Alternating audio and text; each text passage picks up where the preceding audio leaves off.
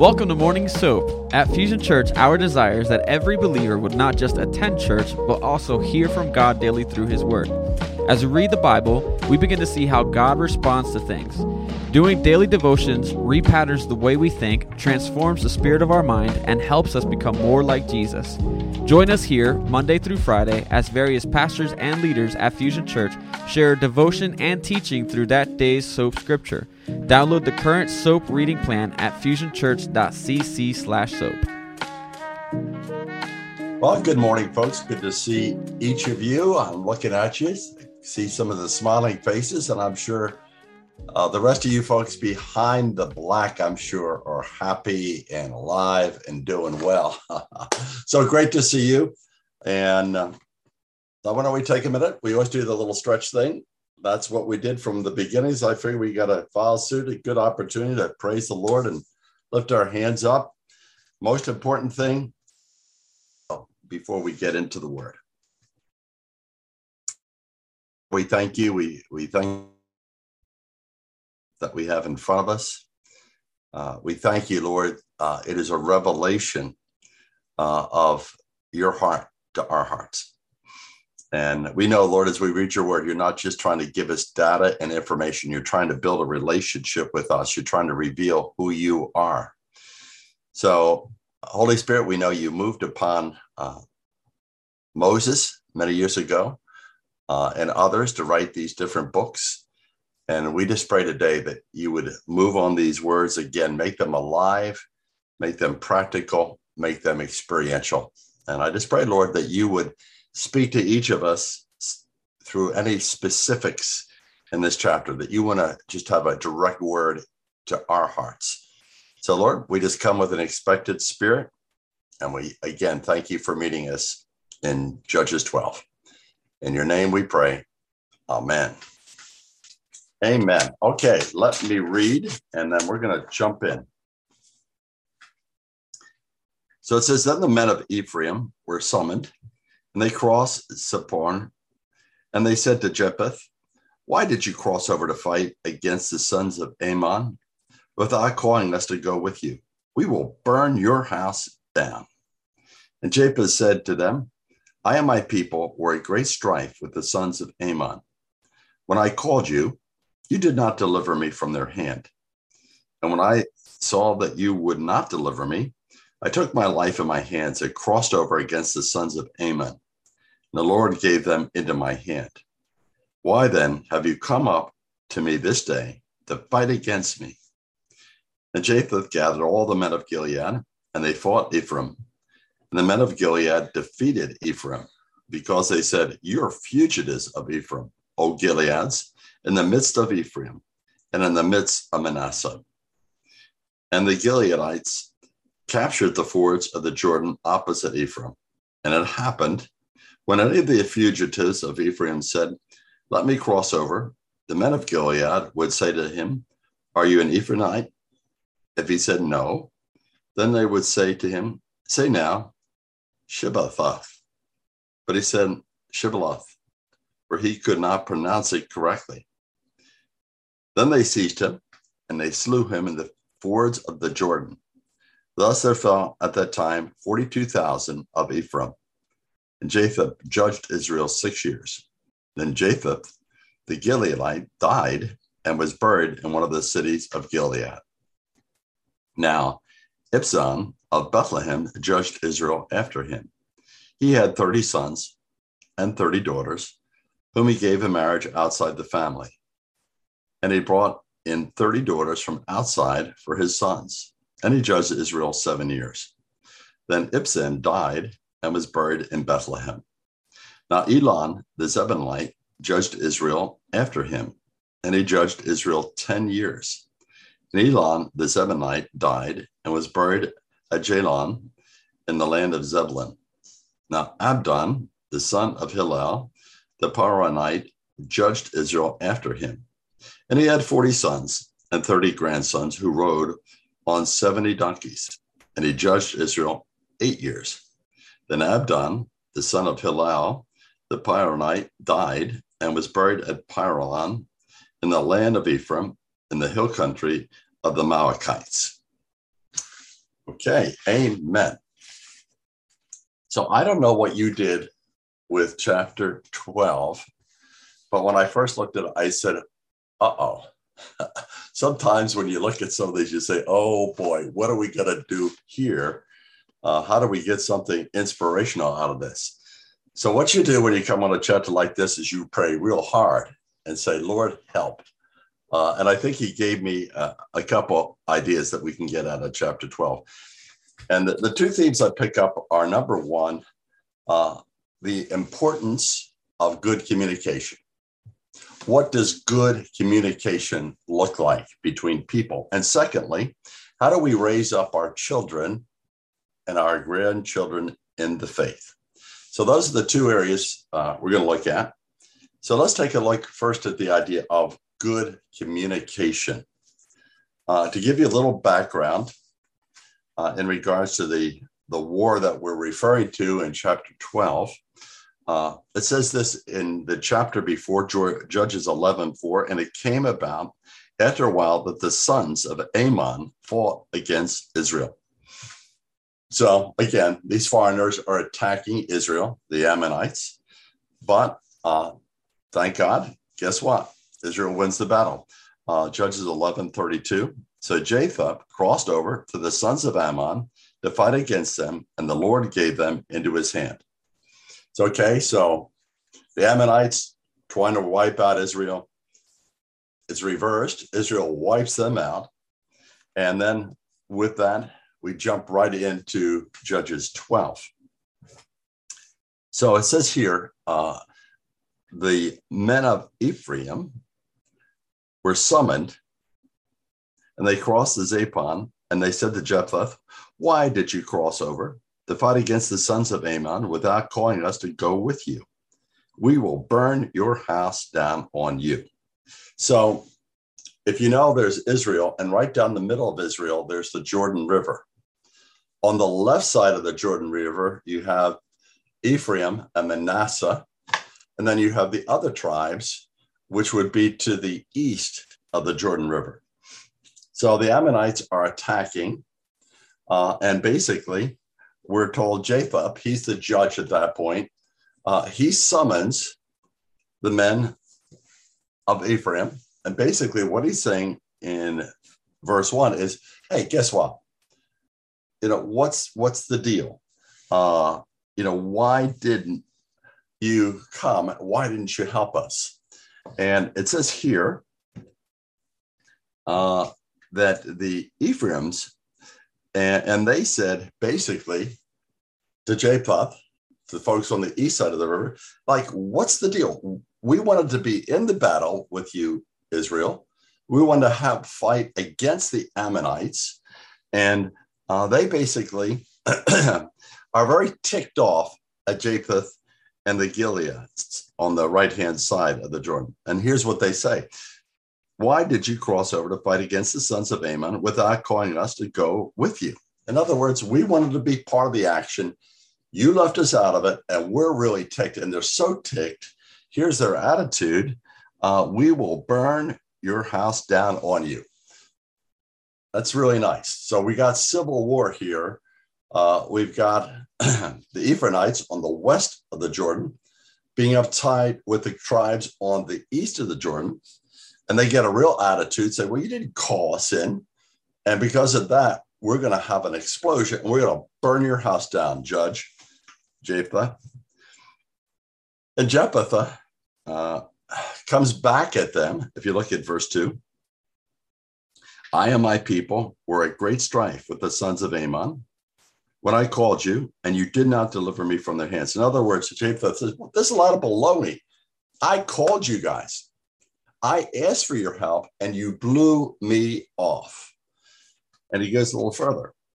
Uh, when I saw that you weren't going to come to my aid, I just kind of said, okay, I'm going to suck it up and we're going to fight the battle just by the tribes that are with us. And he says, when I saw, verse three, that you would not deliver me, I took my life in my hands. I crossed over against the sands of Ammon, and the Lord gave them into my hand. Why then have you come up to me this day to fight against me. In other words, Jephthah uh, is saying, like, what's the deal? You got an attitude. Why are you ticked off at me? I called you. You wouldn't respond. And now you tell me you're upset with me. You gotta be kidding. Verse four. Then Jephthah gathered all the men of Gilead, and they fought Ephraim.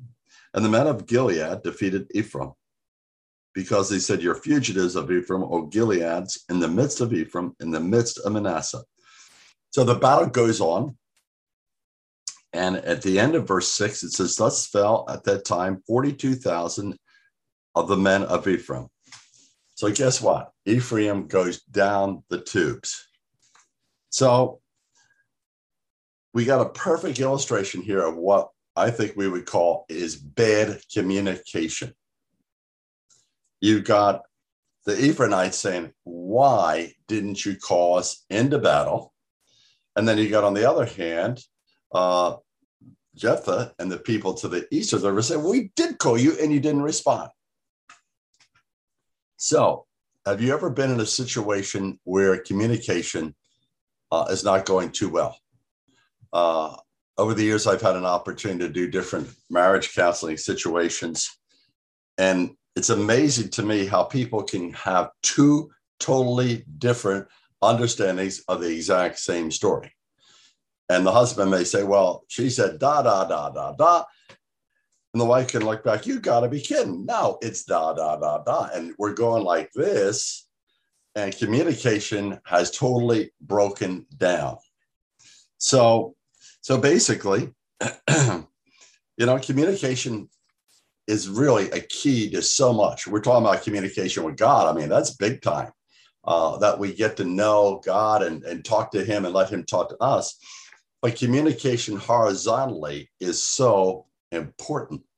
Uh, there's there's issues in communication. What between husbands, wives, right?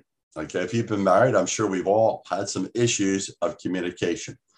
Uh, communication issues between parents and kids. Well, that's a given. If you're raising kids, there's going to be some strife and battles in that situation.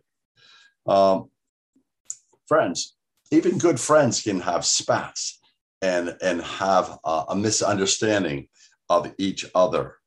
Um, when you look at even the church, uh, Pastor Ben has been doing a series on messy church. Believe it or not, people in church can get ticked off with each other. I've seen it at times, and it's not pretty.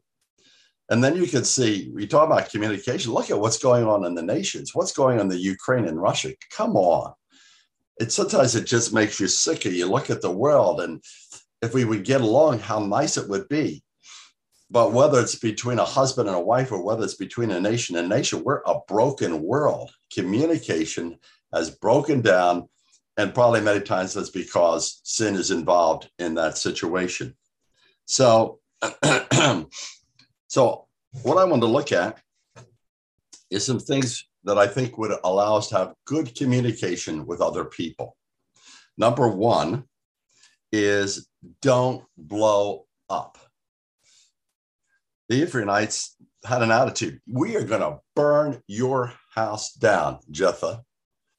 I mean, they're losing their cool, they're exploding. And I'm sure in any situations we've been in, when we explode, communication totally shuts down because somebody's throwing a fit. And guess what? I know that's happened to me, and I'm sure everybody on this screen has somewhere along the way lost it. And that does not allow good communication to happen. So let me give you a couple verses right from the Bible in regards to this idea of keeping your cool. Uh, you might want to jot down some of these. Uh, Proverbs 14 29. He who is slow to anger has understanding, but he who is quick tempered exalts folly.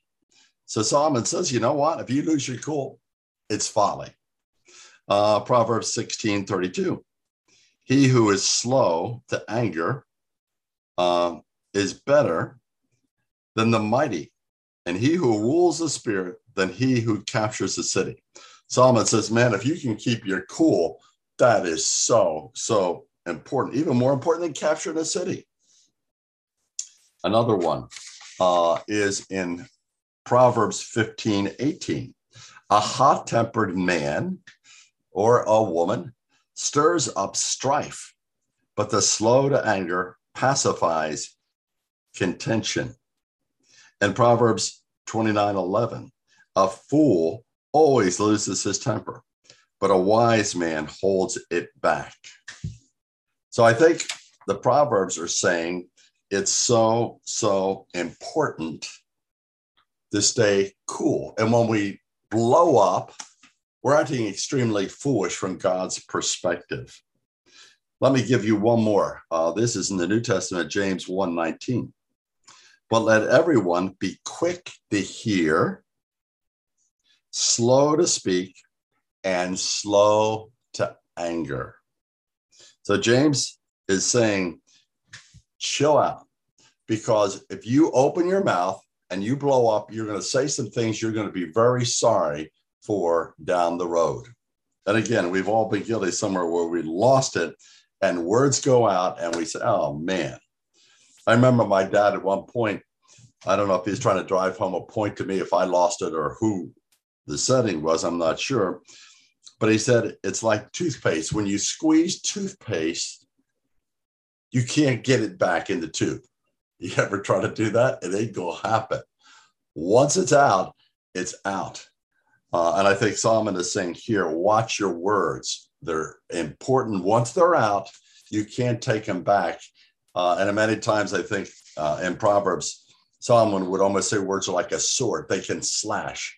You know, what the people say, sticks and stones can break my word back or something like that, but words can never hurt me or whatever. That's a lot of baloney. Words damage and hurt people.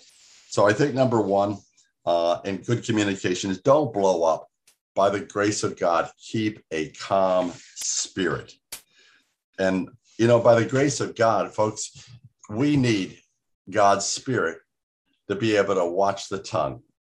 Uh, in James, again, it says the tongue is a deadly member, and it's very hard for anybody to conquer it and control it on their own power. Uh, and that's why in Galatians 5:23, it says the fruit of the spirit is what? Self-control.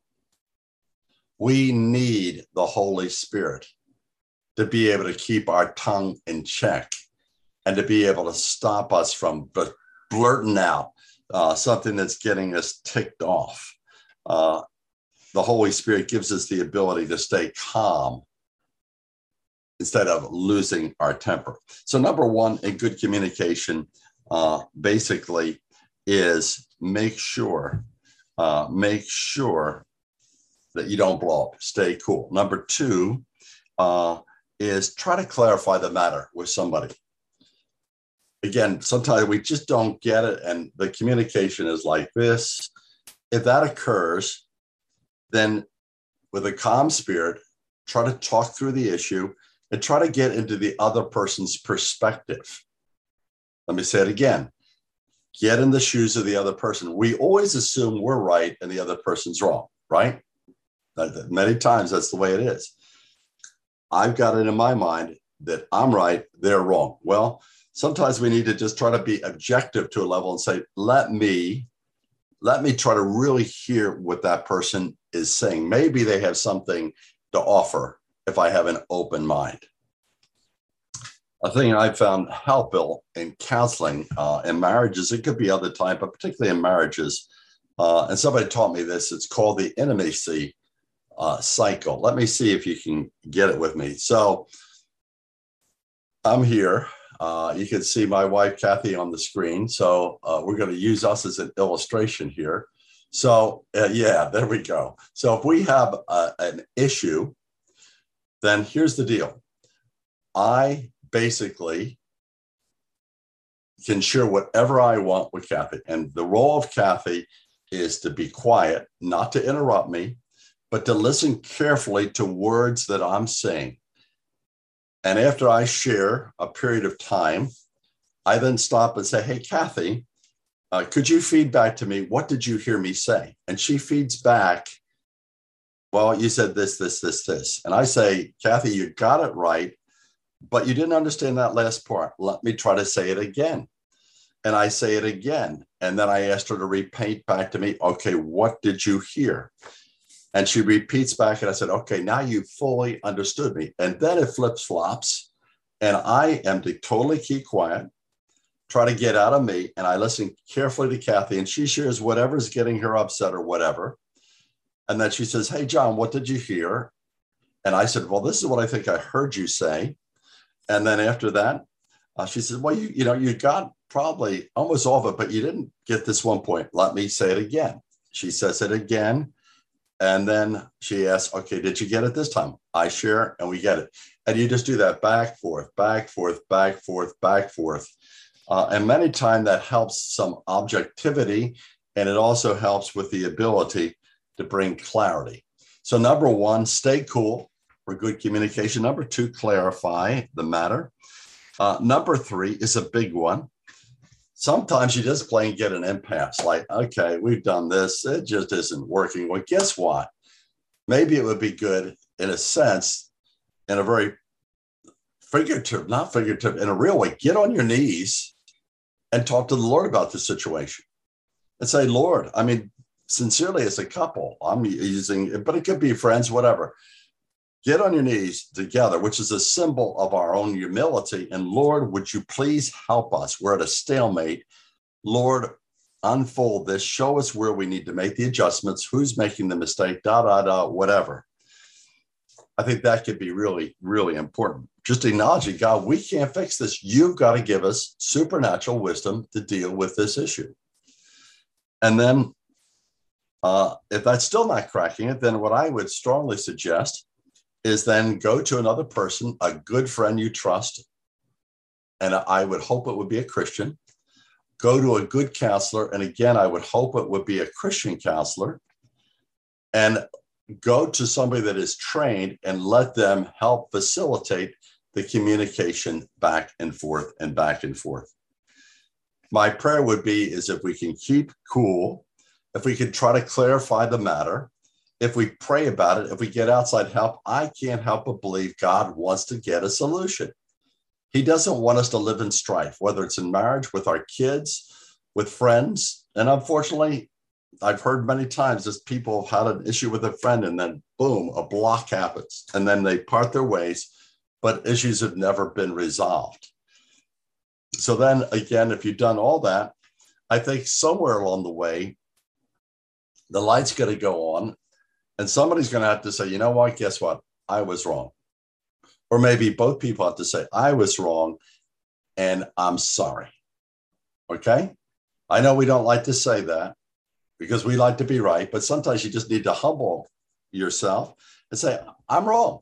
Would you forgive me? Uh, there's a verse, uh, and it's again back in the book of Proverbs, which is a lot of wisdom, Proverbs 19 11. A man's discretion makes him slow to anger, and it is his glory, get this, it is his glory to overlook a transgression. Are we willing to overlook a transgression? Are we willing to forgive somebody that's hurt us? The Bible's really clear. We don't have an option. Folks, we do not have an option. The Bible says we must forgive. The Lord's Prayer, what? Forgive us our trespasses. Oh, Lord, please forgive me. And God says, sure. But then it goes on and forgive those who trespass against us. So important. In Matthew 18 23, there's an account of a king, and he forgives his servant a large amount of money, just wipes the slate clean. But that servant then goes to somebody that he knew and goes to that other servant and says, Hey, you owe me some money, but it's not a lot. But he wouldn't forgive that servant. Even though he had been forgiven this big amount by the master, he went to another servant and would not, just would not allow forgiveness to flow. And then in the parable, Jesus says this here's what the master says. Then summoning him, the Lord said to him, You wicked slave, I forgave you all the debt because you entreated me. Should you not also have had mercy on your fellow slave, even as I had mercy on you?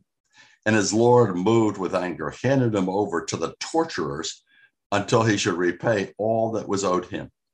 So shall my heavenly Father also do to you if each of you does not forgive his brother from the heart.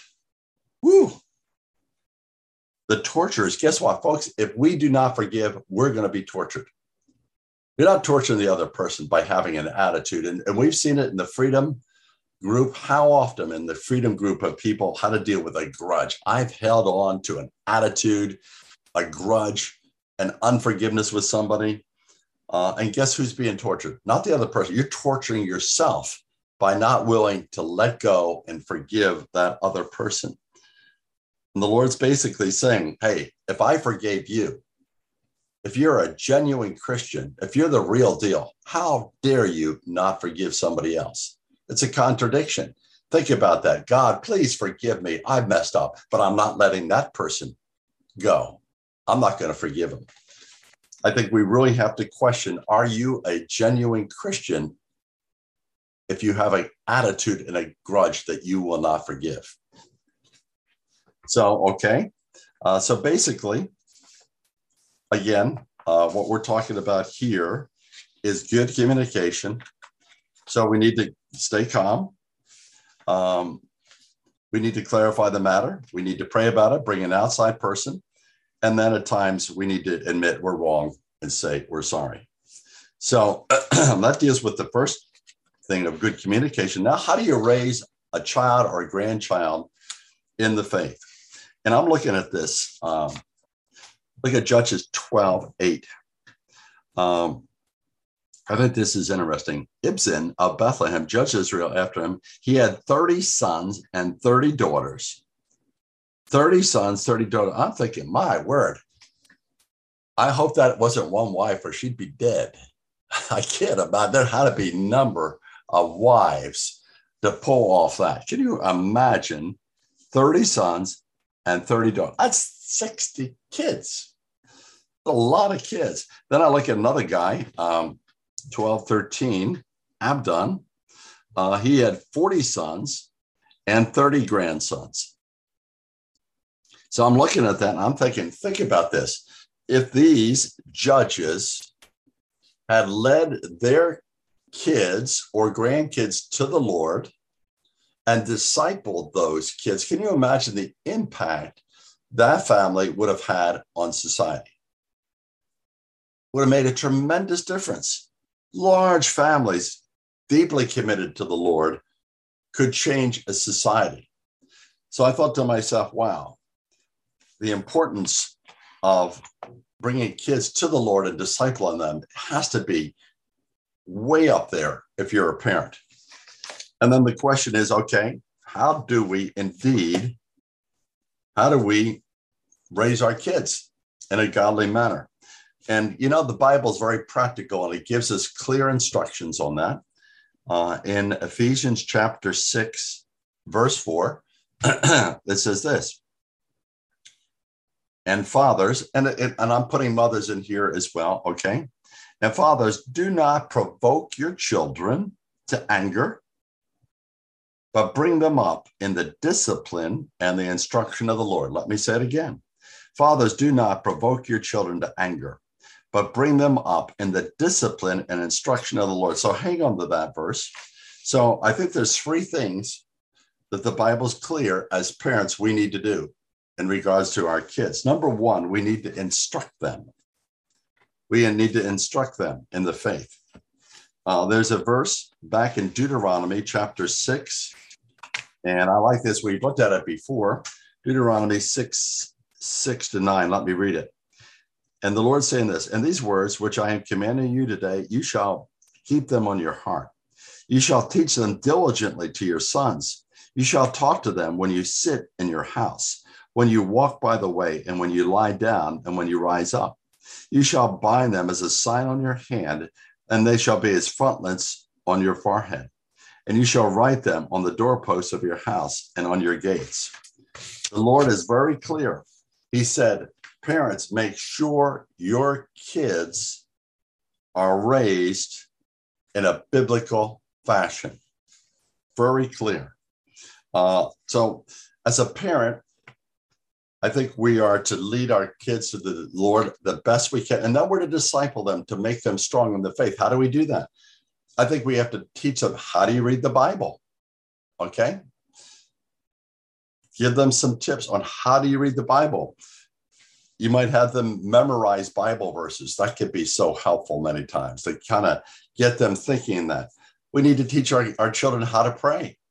Uh, how to have an honest conversation with God, to pour out their hearts to the Lord, even at whatever level. Tell God what's going on in your life. I think we need to uh, help our kids learn to trust God when troubles come. Guess what? Troubles come, not just to adults, but to kids. Some of the crazy things kids are bullied in school. Uh, you know, people taunt kids, people say things that are hurtful how, how, how do we help a kid process pain? How do we help a kid deal with temptation? Guess what? There's temptations out there. Think about the teens and the drug issues today. Hey, parents can't just say, well, you know, I hope you figure it out by yourself, you know, on the way. No, I'm sorry. I think we need to help them to deal with temptations. And I think we need to be able to teach them the importance of obedience, not just to the parents, but obedience to God uh, how to show our love for him by doing what he asks us to do.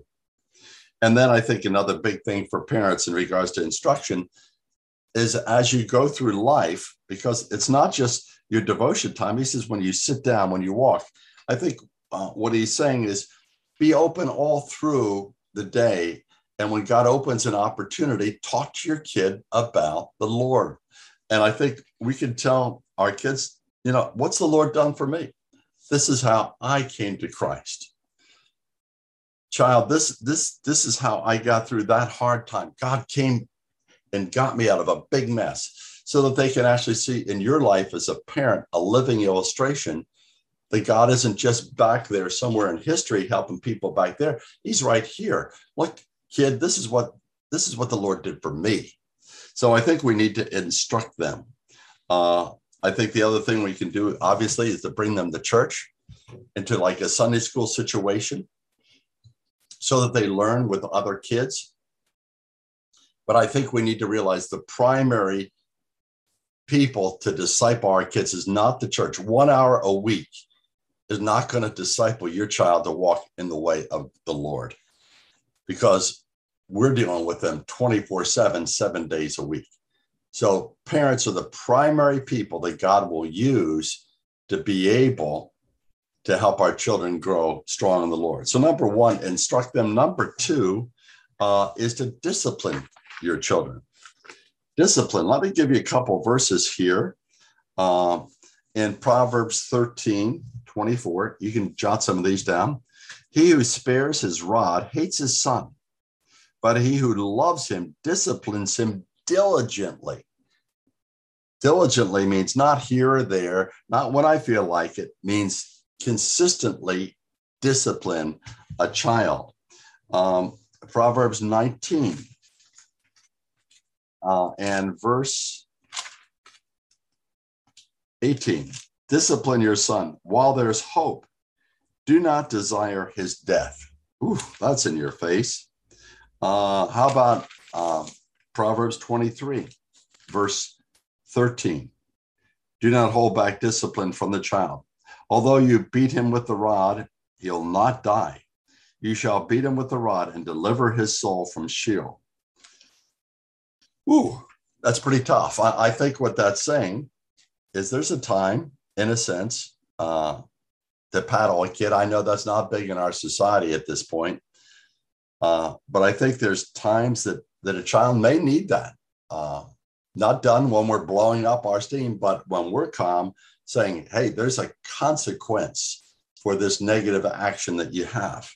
So I think in regards to discipline, two things are important. Number one, be in agreement. Kids will always try to place a, a parent against a parent, a mom against a dad. If they can bring division in the parents, uh, in a sense, they win the war. So it's very important that parents need to agree in discipline. We agree this is how we are going to deal with the kid when they do this, this, this. So I think discipline uh, needs to be an agreement between the husband and the wife. And secondly, it needs to be consistent. And I know we get tired as parents. Uh, I know it's a lot easier sometimes to just let it slip by, but we need to be consistent. If there's something wrong, whether I feel like it or not, we need to be consistent. This is wrong. If you do it today or tomorrow or whenever, you're going to get a discipline. So, number one, we need to instruct our kids. Number two, we need to discipline them. And the last thing uh, is we, we should not provoke our kids. Uh, in Colossians chapter 3:21, it says this: Fathers, and you can put moms in there too. Fathers, moms, do not exasperate your children, that they may not lose heart. So, what's it mean to provoke or exasperate? It means to be like just to be a pain in the neck. Uh, there can be some parents that just so picky, like every little thing, you got to do everything just perfectly. And the kids like uptight because the parents are saying, you got to meet this mark, you got to meet this mark, you got to meet this, not good enough. It's always, it's always given the kid grief, finding fault, no commentation, uh, no encouragement. It just plain, in a sense, being uh, having a perfect standard. Uh, and basically, I think some of it could be also just, in a sense, and I don't think this is always a good way to go to say, I'm the parent, you're the kid, you do it. I told you to do it, shut up. I think sometimes it's important to tell the children, you're being disciplined not just because I'm the parent, but here's why you're being disciplined. You're being disciplined because you talked back. That's wrong. You had an attitude. That's wrong. Here's why you're being disciplined. You hit your brother, your sister, these kind of things. So, again, uh, there's no perfect parents. We need the grace, we need the love of God. But I really believe if we do those three things as a parent, uh, we will see God move in our kids maybe not immediately, uh, but I believe as the years go by, uh, it's gonna it's gonna make a difference in their life. So if you're a parent, uh, do those things. Instruct your children in the Lord. Uh, discipline them when they need it, and don't just always say you got to do, you got to do, you got to be perfect, you got to do this. Where they just say like, I, I give up, I can't do, I I throw the towel in. It's not worth it. So um, hopefully, these two points have been helpful, have been practical today. We all need good communication. Uh, and if we have kids, we need to know how to raise them up in a society uh, that it's challenging. Uh, if you're a parent today, my hat goes off to you. Uh, it's not easy, but God will give you the grace you need uh, to bring your children to the Lord. So let's take a minute. Let's pray. Father, we thank you from uh, just this chapter about just the importance, Lord, of being able to, to, to, talk through issues and not to just give up and throw up our hands and say, ah, why even bother? Uh, we know, Lord, you want good discipline in our lives as we communicate back and forth with each other. You want good discipline with our kids. Uh, Lord, I just pray, excuse me, for each one, person on the screen. Just want to pray for every marriage. Lord, that your spirit would move in a mighty, mighty way, uh, that you'd allow good communication. I pray, Lord, for parents and kids, Lord, that you'd allow good communication. Uh, Lord, if we've got an attitude, if we've carried a grudge, Lord, help us to let it go because it just torments us. Uh, it's not going to help us. And Father, I just pray for those that are raising kids, Lord, whether they're little babies, uh, whether they're teens, uh, Lord, that you would give grace to each and every parent. So, Lord, we thank you, uh, Lord, just for this day. And thank you for leading each one of my brothers and sisters by the power of your spirit. Uh, and it's in your holy name we pray, Lord. Amen. Amen. Have a great day today, folks. God bless you all, and we'll catch you next week.